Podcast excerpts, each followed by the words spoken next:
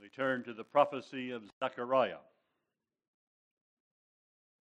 Zechariah chapter 8. Zechariah, of course, numbered with one of the, one of the three post exilic prophets. Three prophets raised up by the Lord to bring the word to those who had been brought back from Babylon. Haggai, Zechariah, and Malachi. Haggai and Zechariah are contemporary. Malachi comes much later, probably some 70 years after this prophecy of Zechariah himself itself is made. Haggai and Zechariah came back with Zerubbabel, the prince of the house of David, and with Joshua, the high priest of the house of Aaron, with the about 50,000, the first great return of from, of the exiles. And they had to preside over the building of the temple. The foundation was laid. And once the foundation was laid, well, it was planting time. And then once they had planted, they had to build their houses. And once their houses were beginning, they had to harvest. And then there was the intrusion of outside interference, and the building of the temple itself was neglected. And Haggai and Zechariah had been moved by the Lord to reprove the people for their negligence of building the house of God and to encourage them as well. And that's what you find in, in Haggai and Zechariah reproofs, and then also encouragements and incentives having to do with God's great promises. With that in mind, we turn to Zechariah chapter 8, where the emphasis is especially upon the promises and the incentive to continue in the work of the Lord, to finish the work, not simply when it's convenient, Lord. We all know that, don't we? We will get around to it, Lord, with the spiritual. First, we have to take care of our bellies and our bodies, you know, and then once we've taken care of our bellies and our bodies, now we can tend to the matters of our soul and the spiritual, and we reverse what ought to be. And the physical and material comes first, and when we can find time, we'll fit in the spiritual. Then it's time for reproofs and a reordering of priorities. And here is where the prophets come in. Again, the word of the Lord of hosts came to me, saying, Thus saith the Lord of hosts, I was jealous for Zion with great jealousy. I was jealous for her with great fury. Now, notice again, and that ties in with chapter 7, when which reads, And it came to pass in the fourth year of King Darius. Zacharias begins in the second year of Darius, king of Syria, uh, of, of the uh, Persia, and this is in the fourth year. And he makes a prophecy, writes it down of chapter 7, and then probably a few days later, again the word comes and he finishes what was begun in chapter 7. So the Lord is jealous with a great jealousy, and I was jealous for her with great fury. That is, I poured out my fury on Babylon and brought her back. Thus saith the Lord I am returned unto Zion, and will dwell in the midst of Jerusalem, and Jerusalem shall be a, called a city of truth, and the mountain of the Lord of hosts, the holy mountain. Thus saith the Lord of hosts there shall yet old men and old women dwell in the streets of Jerusalem, and every man with his staff in his hand for very age. That is, a staff due to his old age. I suppose today we would say, uh, with um, hanging on to his, his cart or so with his, with his hand, due to his old age. And the streets of the city shall be full of boys and girls playing in the streets thereof. Thus saith the Lord of hosts If it be marvelous in the eyes of the remnant of this people in these days, should it also be marvelous in mine eyes, saith the Lord of hosts? You just pause there and comment on that. That word marvelous has to do with something so wonderful that they can scarcely bring themselves to believe it. It's almost impossible, Lord. And the Lord is saying, just because you think it's impossible, you think to me it's so wonderful it's impossible. I will show you my work and what I, the Lord, can do. Thus saith the Lord of hosts Behold, I will save my people from the east country. That has to do, of course, with Babylon.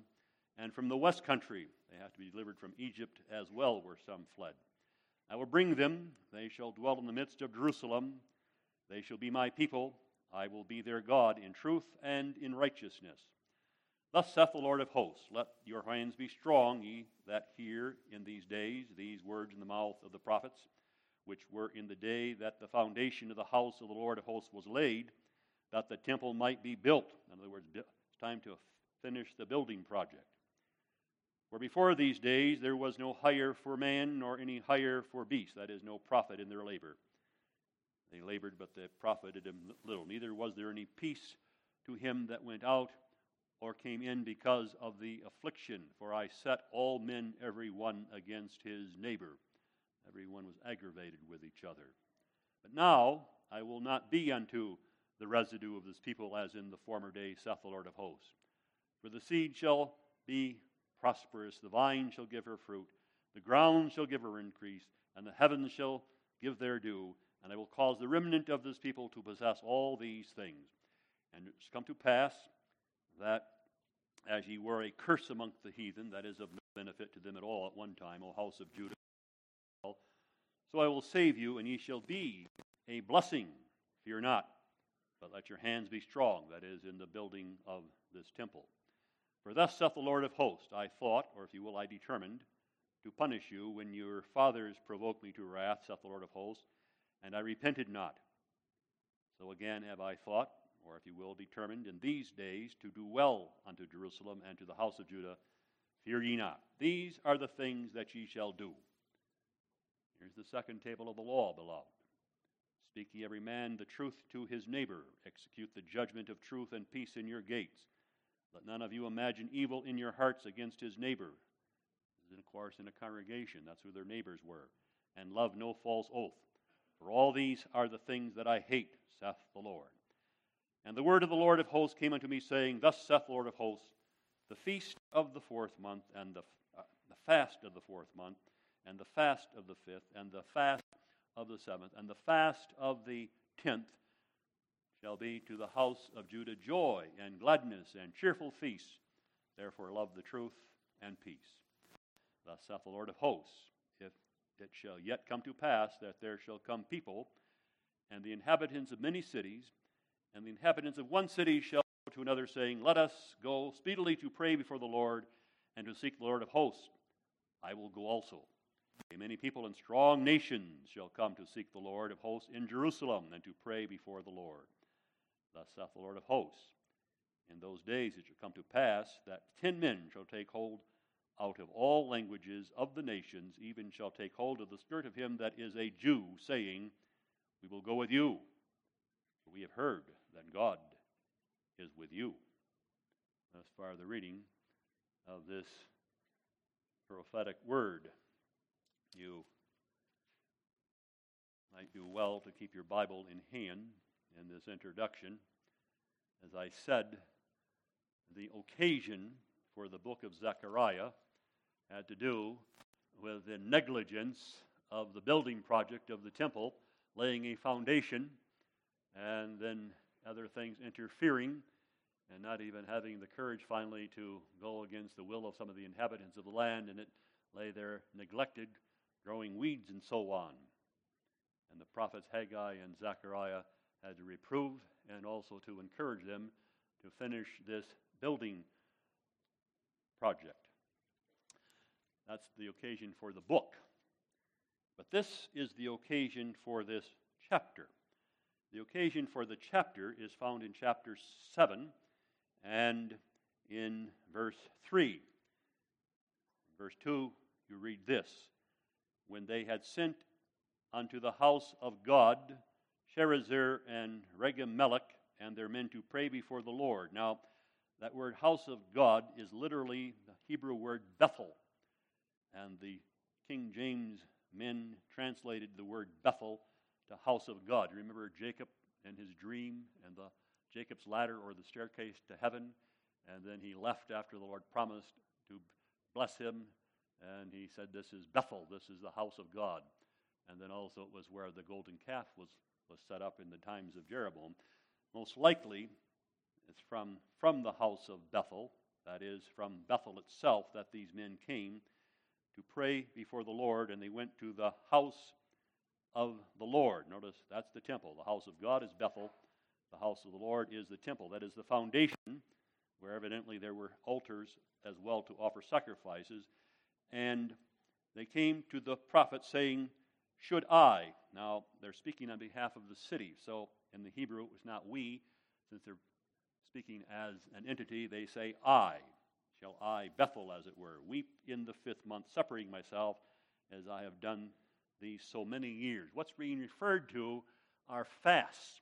Here's only reference to the fifth month. If you recall, in the chapter we read, there was reference to the fifth month and the seventh month and the tenth month as well, and the third month, four months. Here they only make reference to one month, but if they can be released from the fasts of that one month, then they can also probably be released of the fasts of the other three months. These were fasts that, they, that their fathers imposed upon themselves in the land of Babylon. These are not according to the law of Moses, these are self imposed fasts.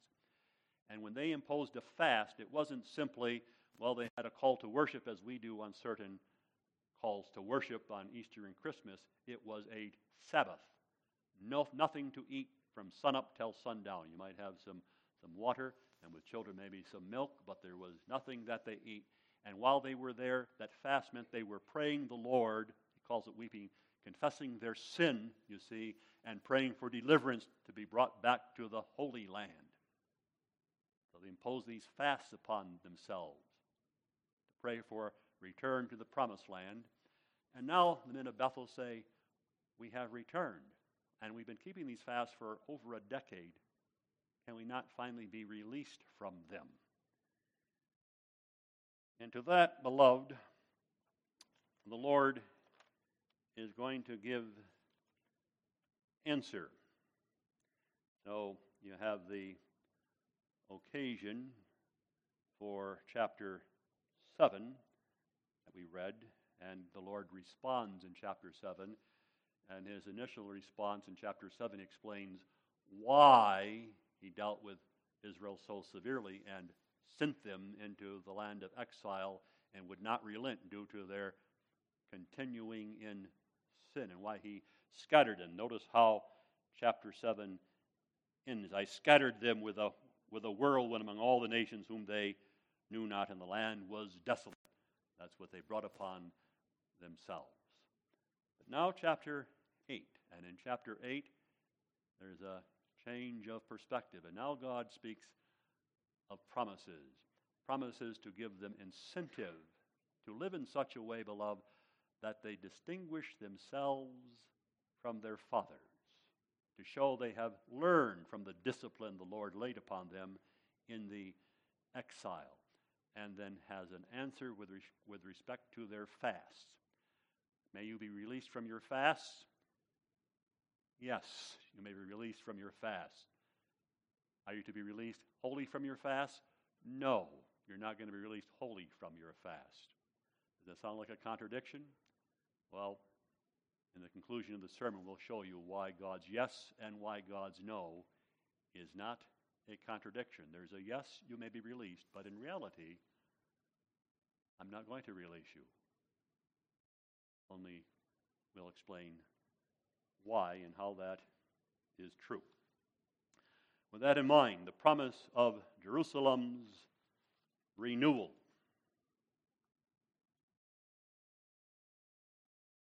The great promise, what is to characterize the renewed people, and in the interest of a universal benefit and gathering. Recall how that this prophecy ends with men of the nations, ten, taking the hold of the skirt of a Jew and saying, We are going with you. You have something we don't have. You have Jehovah God. And so, in the interest of the universal of the universal benefit, what characterizes the renewed people is in the interest of a universal benefit and the renewal of Jerusalem itself.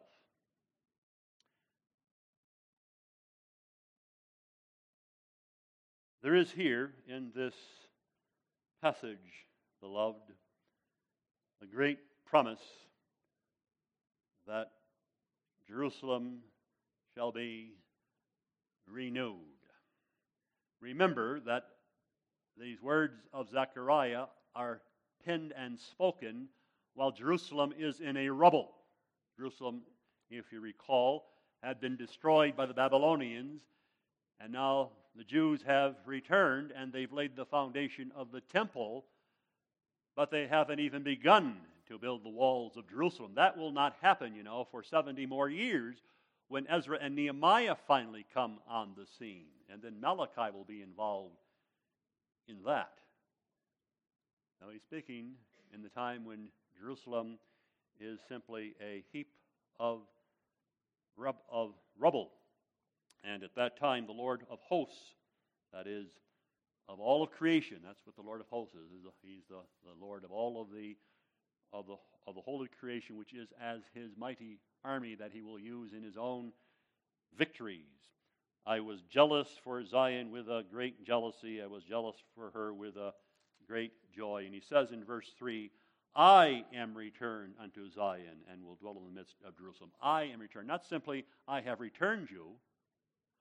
Not even, I have returned with you, but I am returned. The Ark of the Covenant is gone, then destroyed. But Ark of the Covenant or no Ark of the Covenant, I have returned. This is said, beloved, in the context, you know, of what you read in the prophecy of Ezekiel in chapter 11 when the nation would not listen to the words of Jeremiah the prophet concerning their sins and all of their abominations and so on. And finally, this word comes to Ezekiel just a month prior to the destruction of Jerusalem. Then did that says, I will recompense their way upon their own heads, that is, the disobedient. That then did the cherubims lift up their wings and the wheels beside them, and the glory of the God of Israel was over them above. And the glory of the Lord went up from the midst of the city and stood upon the mountain which is on the east side of the city. Lifted up from the temple and beloved Ichabod, the glory has departed. And now that city was wide open and vulnerable to the invasion by the Babylonians, Chaldeans of the armies of Nebuchadnezzar to break down the gates and to slaughter the inhabitants and to demolish it stone upon stone till nothing was left. And the Lord departed. Now you have returned. But not only have you returned, the main thing is, I am returned unto Zion. And of course, he says, I'm returned to dwell in her. I returned as the one who is jealous for Zion, and I'm going to be in the midst of the nation. But he does that as he says to Zion and Jerusalem. These are simply two different names for the church. Zion when you speak of Jerusalem, the focus is mostly on the throne and the king, as you see, the kingly aspect of Christ's rule, and a military force, if you will. Jerusalem, the city of the king, and a warrior king at that to defend and preserve and even to expand boundaries. Zion has to do with the hilltop that's in the middle of the city on which the temple was built. So there the emphasis usually is upon the priesthood and the temple and the worship of God. So it's the church from a military point of view, under the rule of Christ as King, but also, of course, the church as she worships God by the by the on the basis of the work of Christ as the great high priest. And concerning this church, I'm going to call it this messianic church. He says, I am jealous with a great jealousy. Notice he doesn't say, I'm jealous of. That has to do with desiring what someone else has. I'm jealous of someone because someone has something or is something I am not, and I envy and want it. That's not God. He has all. but he's jealous for. And that can be a proper jealousy when something is precious to you, as one's own name and reputation, but also, as I have said other, otherwise, of a marriage, of uh, engagement, and no third party may intrude into my engagement, someone flirting with my bride to be. I'm jealous for the relationship. And so Christ, God here, as the covenant God, says, I'm jealous for my people, for this church of mine that I've given to my son, referred to as Jerusalem and Zion. And I am returned to dwell in the midst of her. Not simply I'm there, God is everywhere. But he says to dwell. That means I'm there with my presence in the way of mercy and of grace and of love, having to do with salvation. And I am there, if you will, as the gospel God the God of promise, faithful to my promise, as a father, you see, with his children, dwelling, centered in the temple as the house of God, but a father with his children, and the gospel will be present with its promises in your midst. In the end, of course, pointing to Christ himself as the embodiment of the promise and the presence of Jehovah God. What is a church beloved without the gospel? And you can have churches without the gospel. You can have the Roman Catholic Church, and from an outward point of view, impressive. Visit one of their cathedrals or two, and what men have made in their cathedrals, rearing 400 feet up into the air of, of block and brick, and of these wonderful uh, windows, stained glass windows, and what hath man wrought and the worship itself has to do with man and uh, the accomplishments of men and the works of men and so on, but it's devoid of the gospel. And here, Jehovah God speaks of the church as it has at its heart this matter of the gospel, of the, of the good news having to do with the promises that he has in Christ Jesus. And concerning this church, he says Jerusalem should be called a city of truth, and the mountain of the Lord of hosts, the holy mountain. Speaking of the church from two points of view, as I said, from the point of view of the king, military, and the point of the priest, worship. And he says it has to do with truth and with holiness. Truth means this is a church that will be governed by the Word of God. Isn't the Word of God truth? When a church goes astray and is not governed by the Word of God, it's no longer a city of truth, but it's a city of deception and of falsehood. But he speaks here of the church that it will be the city of truth, living according to the Word, governed by my Word, under the rule of my Word, but not only in the way of orthodoxy. Notice he adds holiness. And of course, that has to do with life. I'm going to renew to myself a church, Jerusalem and Zion that will be ruled by and devoted to truth, to the true gospel, and its citizens, its members, devoted to holiness, you know, saints, holiness of life in my service. And where that is the rule, you read then what you have in verses 4 and 5, and this is most interesting. Thus saith the Lord of hosts concerning this Jerusalem and Zion that he's going to renew. There shall yet old men and old women dwell in the streets of Jerusalem, every man with his staff in his hand, for very due to his old age, bent over, but walking about and maybe sitting someplace in the shade. And the streets of the city shall be full of boys and girls playing in the streets thereof. When you read of that, what do you think of? Well, obviously, there is then a sense of peace and security and an enjoyment of a life together. You have reference to two generations, the old men and women and the children, but that implies, of course, the reference of the third generation having to do with parents. They're not named. We'll come to why it's these two generations that are named especially. But what you have there is a picture of a city that is secure, at peace, enjoying one another's company. I'll tell you what came to my mind when I read that passage and reflected upon it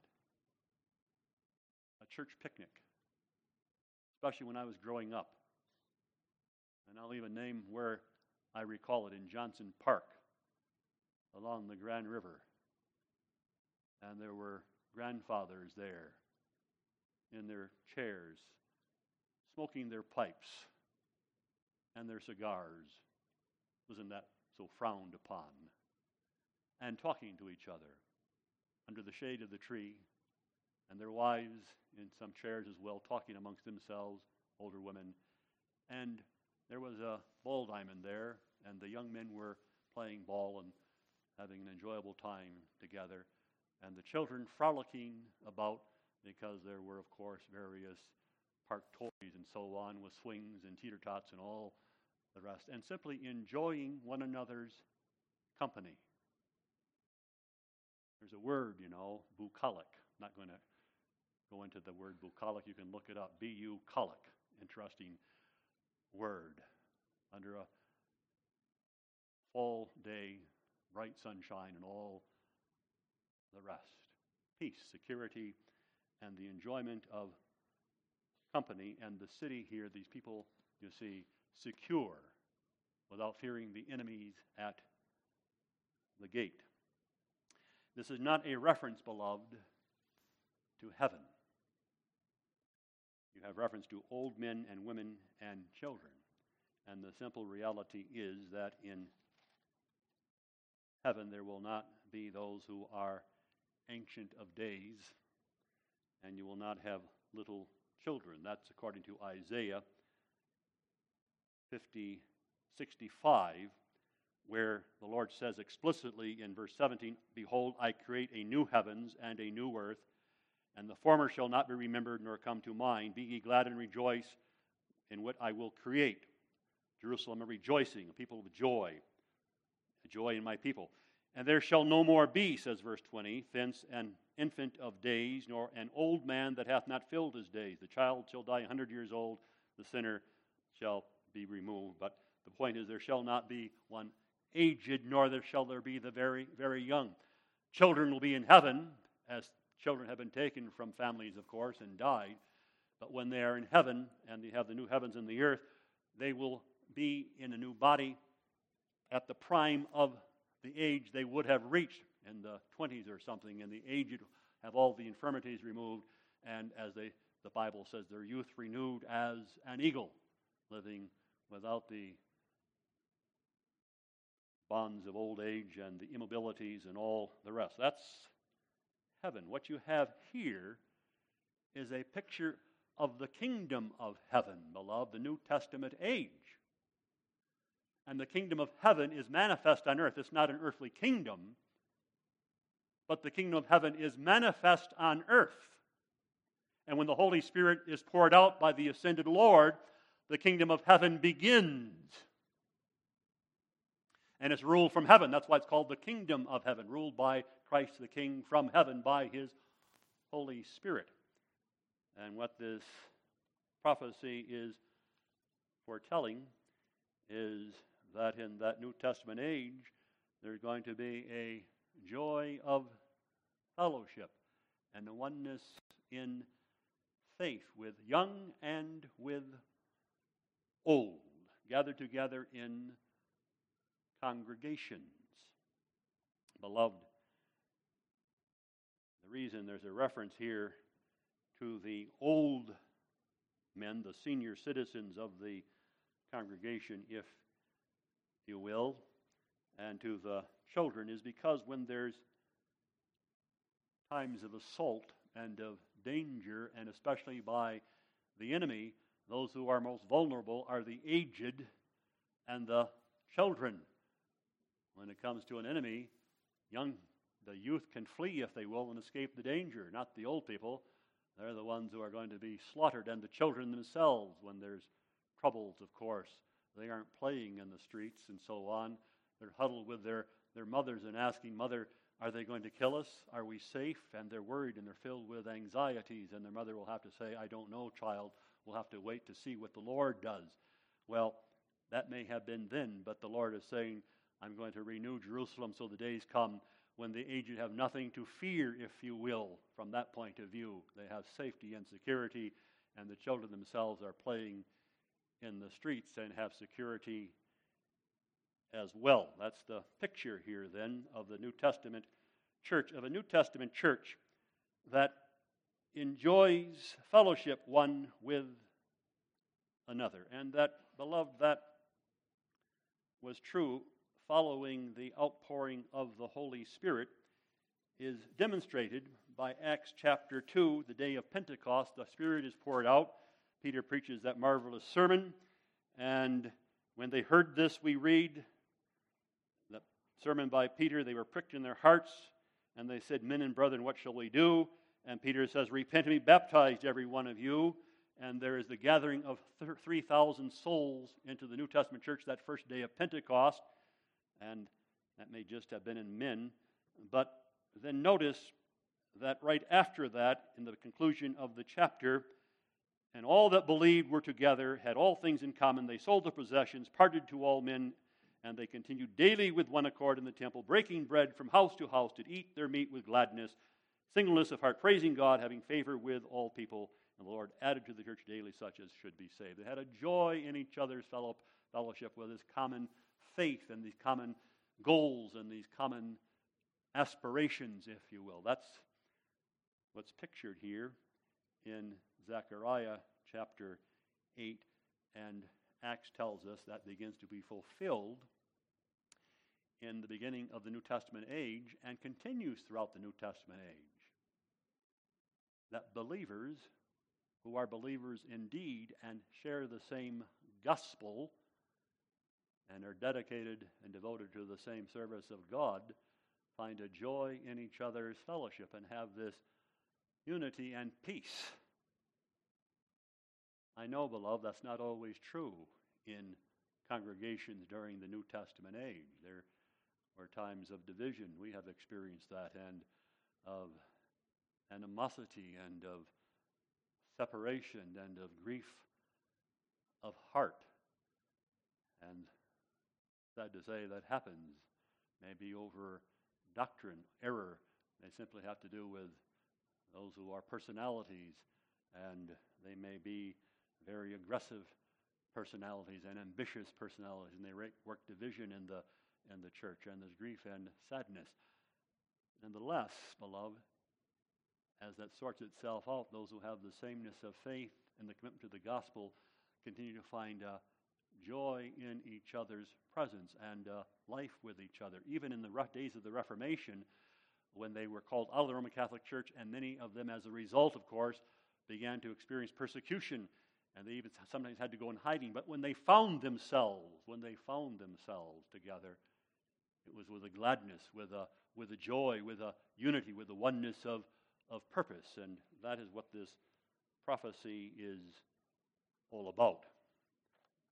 There is there are times of sorrow and grief to be sure, and even divisions, and there certainly was in the church of the Old Testament.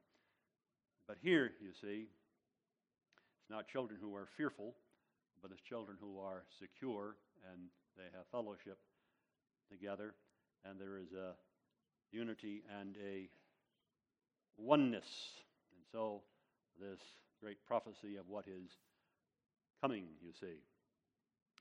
And when those who hear, and, and when Zechariah makes this prophecy of the days that come, of the security and of this, of this joy and of this, of this oneness and being free from the, the fear of the enemy, if you will, they say, Oh, that would be wonderful.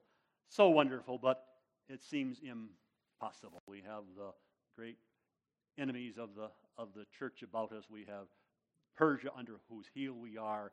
And when will the days ever be that we are free from fear and from, from strife and, and division amongst ourselves? It would be a wonderful thing if it were true, but we can't bring ourselves to believe it. And the Lord says, Because you think it's so wonderful it can't be true, you think it can't be true, I can't work that. I'm reminded, the love of a certain man named Thomas. And the Lord arose from the dead. and he appeared to the disciples in the upper room with others, and Thomas wasn't there. And the Lord ministered to them and vanished for a time. And a little later, Thomas arrives in the scene, and they say, We saw him, we saw him, we saw him with our own eyes. The Lord has risen from the dead. And he said, You're dreaming. You want him alive so badly, you are hallucinating. Get a grip with reality. These things simply cannot and do not happen. I won't believe that he has risen from the dead until I can reach out with my own hands and grab hold of him. Too wonderful to be true. I want it to be true. It's too wonderful to be true. And the next first day of the week, they're gathered in the upper room, and Thomas is with them. And the risen Christ appears. And he has eyes only for Thomas. And he says, Thomas, do you see me? Do you want to touch the scars of my wrist from the nails?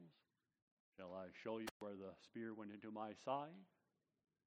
And he said, My Lord and my God, I believe.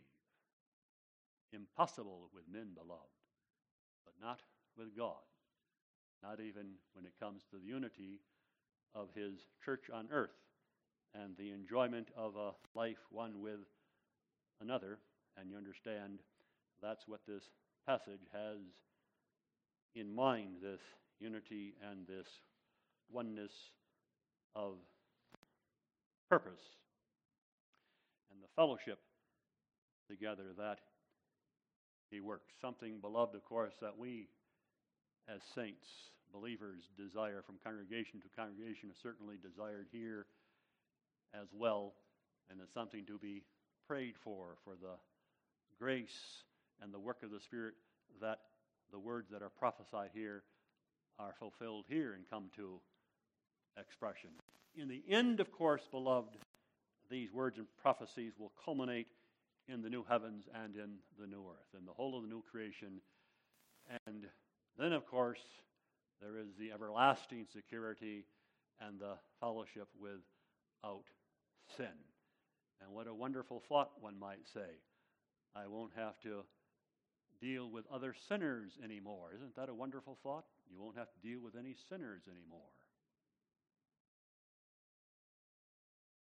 But neither will others have to deal with me as a sinner anymore. But the heart of it is, beloved, I won't have to deal with myself as a sinner anymore. And that too will be removed, which sin always has the potential of working division and strife and who knows what free from that, worked by the Spirit, perfect at last.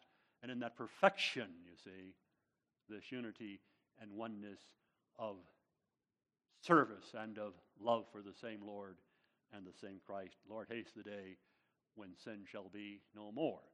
Meantime, as I said this morning, we have to live together as sinner saints. And how are we to do that? And this passage makes plain how, what God requires of the sinner saints that may enjoy this oneness and this unity. He's not simply happy, he's not simply interested, Lord God, in the renewal of a Jerusalem, so, so called, the church, so that there's happiness there, but he's interested in a church in which there is a renewal of the people themselves and of the members of the church, a renewal of ourselves with a whole different perspective towards life. And that makes, that's made plain when you read here in verse 8 that they shall be my people, I will be their God in truth and in righteousness. Now, that simply means God, of course. It does mean God Himself will be God, and you can take me at my word. I am the God of truth. But more than that, beloved, He's not only saying, I will be your God in truth and in righteousness, which righteousness I will work for you and impute to you.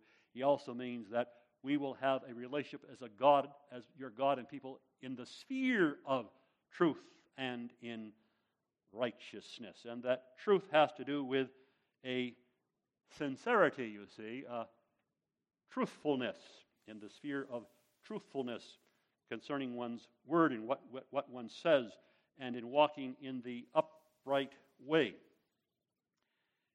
And what that upright way is, beloved, is spelled out in verses 16 and 17. These are the things that ye shall do.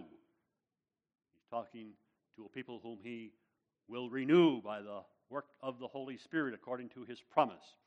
And the call of the word will come to you as you're renewed by the Holy Spirit. And these are the things ye shall do. Speak ye every man the truth to his neighbor. Execute the judgment of truth and peace in your gates. Let none of you imagine evil in your hearts against his neighbor, and love no false oath. For all these things I hate, saith the Lord. And what's interesting is to explain that, you have to understand these are in contrast to what was stated in chapter 7. In chapter 7, which is the twin, you might say, of chapter 8, the Lord explains why he disciplined his people so severely and why he scattered them. And he did not repent from doing that. They cried and he didn't listen. He punished them anyway. And he says there, the word of the Lord came to Zechariah. This is verse 8 of chapter 7. Thus speaketh the Lord of hosts, saying, Execute true judgment, show mercy and compassion every man to his brother. Oppress not the widow, nor the fatherless, the stranger, nor the poor. Let none of you imagine evil against his brother in his heart. He says those things, but he says this in this context. But they, your fathers, refused to hearken to these words. Jeremiah brought these words to your fathers, and they turned the shoulder away, pulled their shoulder away like a child. Grab hold, don't tell me what to do. And they stopped their ears, and they would not hear. They made their hearts hard. They would not listen to my law. And in particular, beloved, the second table of the law. Then came great wrath from the Lord of hosts. And he came to pass that as I scattered them. And then he says as well in our chapter that they would not hear, they would not listen to me, and so neither would I listen to them. That's chapter 7, see? And what the Lord is saying is you are to distinguish yourselves from your fathers. The besetting sin of your fathers was not this, that they didn't bring me any offerings. They brought me offerings, all kinds of offerings. Go to the, go to the days of Christ himself, beloved. Those Jews were much like their fathers prior to the Babylonian captivity. Oh, they brought offerings, all kinds of offerings. Blood was on the floor. Did the Lord have respect to those offerings? The Lord had no respect to all those offerings. Why not? Because they could say, Oh, we love the Lord, we love the Lord, we love the Lord. And Christ said, Oh, you do, huh? How are you treating the publicans and the sinners? How are you treating the fellow members and so on who have, have need? How are you treating your spouses whom you weary of and then you divorce and put them out on the streets? And you love the Lord? You know what 1 John 4 says about such people, beloved? You know what 1 John 4 says about such people? I love the Lord, I love the Lord. Really? You love the Lord. And you treat your fellow member the way you treat your fellow member with disdain and with a superiority and with a harshness and with venomous words? How in the world can you claim to love the Lord whom you can't see and you don't love the brother whom you can see? You know what you are, John says? You're a liar. Here it says these are the things in our verse these are things I hate. The emphasis, beloved, is upon the second table of the law. The inclination of Christianity and of false religion is the first table of the law only without respect to the second table of the law. I bring sacrifices. I maybe keep the Lord's Day with a certain rigor and so on. But when it comes to treatment of my fellow man and church, church member, I have little use for him and little good to say about him. And the Lord says, then don't talk about loving me. Don't talk about loving me because you don't understand what sins you have been saved from and what I had to do for you, or you would not despise your member in the church. What's striking, beloved, is how often the New Testament brings to bear upon the hearts of the members of the apostolic church a love for the fellow members, the keeping of the second table of the law. And it begins, of course, with honoring father and mother, but it's not simply don't do this and don't do this and don't do that, but the heart of the law is love. And love, of course, has to do with seeking the well being of others and even the denial of self. How often Scripture in the New Testament emphasizes this matter of the keeping of the second table of the law as a proof that one is a believer indeed, that as we sang in Psalter 24, who have the approval of God. I'm just going to make mention to drive this home. Just a few instances. I already made mention of 1 John chapter 4. I won't, won't even mention 1 Corinthians 13. Christ himself in his ministry was asked, Who is my neighbor? And the fellow who asked that, beloved, did it so he could excuse himself from having to love everyone he came across and just limit it to a few. Who's my neighbor? And the Jewish apostate was, if they've done good to you, you may do good to them. That's your neighbor who's done good to you. And Christ has the parable of the Good Samaritan. Why does he select a Samaritan? Because the Samaritans, of course, were despised by the Jewish elite. And there's this man in the ditch between Jericho and Jerusalem, and the elite spiritual, supposedly, the elite of the nation, a Levite and a priest go right on by him. But the Samaritan, whom that Jew in the ditch despised, because that's who was in the ditch, a Jew, who would never have thought of stopping to help him, that Samaritan stops, bends down, cleanses his wounds, gives him water out of his own bottle. My, think of a Jew drinking out of a Samaritan's bottle, unclean. Never give a Samaritan my bottle, unclean. Samaritan gives him his bottle of water, picks him up, carries him to a hostel, and says, Take care of him, and I will pay the expense if more is needed. And Christ commends that Samaritan and says, And you better learn to do likewise. This has my approval. This shows faith and the Spirit of Christ Himself, nothing less. And then you can go on, beloved. I cannot fail to make mention of James, who was Christ's half brother in the book of James. And if you recall, he says, This is true and undefiled religion. What's the true and undefiled religion? He defines it. That is Christianity in practice.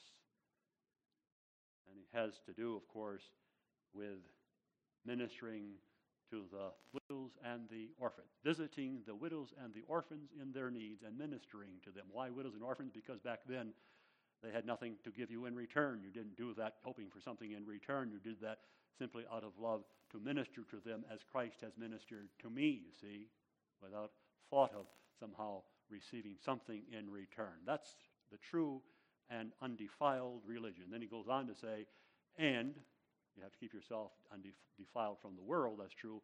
And then he says, and bridling the tongue.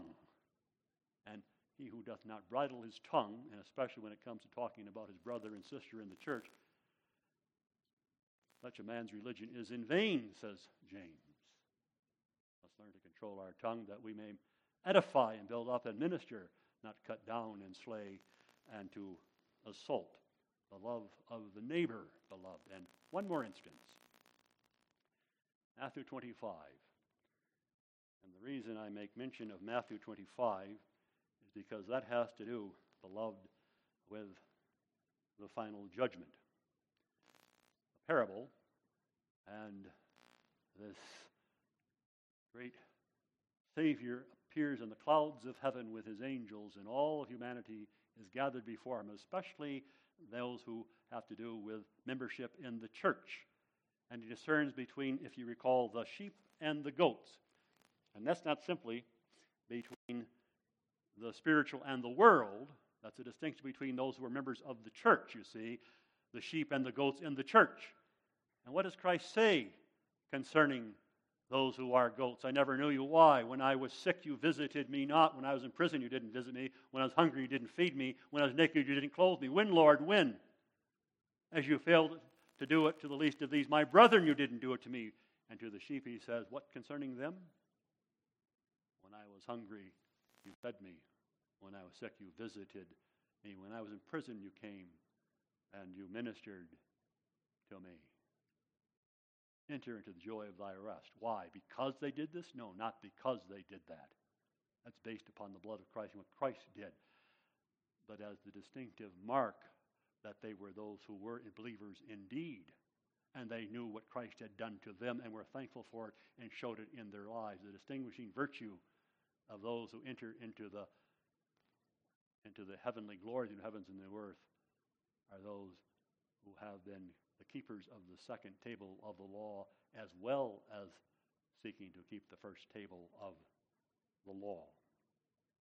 And so, beloved, the call of the prophet here in Zechariah chapter 8. These things ye shall do. Speak every man the truth to his neighbor. And it means Jewish neighbor, of course, in the community of the congregation. Truth means biblical truth. Be governed by the word and execute the judgment of truth and peace, working peace, reconciliation as best as you can. That's the external, and then he goes to the internal.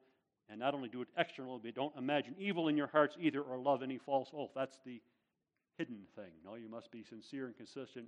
Your external is supported by your internal, and what you really believe in your love will show itself in how you treat your brother with a kindness, with a consideration, and an interest in his well being, even in his salvation, as we said this morning. That's here, you see, in this prophet. Now, beloved, comes the answer to the riddle. May we be relieved from having to fast these four times a year, in addition to what the law of Moses requires of us. And the Lord says, Yes, I will release you from your fast, the fast of the fourth month, and the fast of the fifth, and the fast of the seventh, and the fast of the tenth shall be in the house of Judah joy and gladness and cheerful feast. In other words, no more fasts. You're done with fasting. You don't have to fast. Instead, I'll give you feasts, see? Instead of fasting, you will have feasts. No more days of fasting, now feasts. What's fasting, beloved? Why does that have to do with love of the neighbor?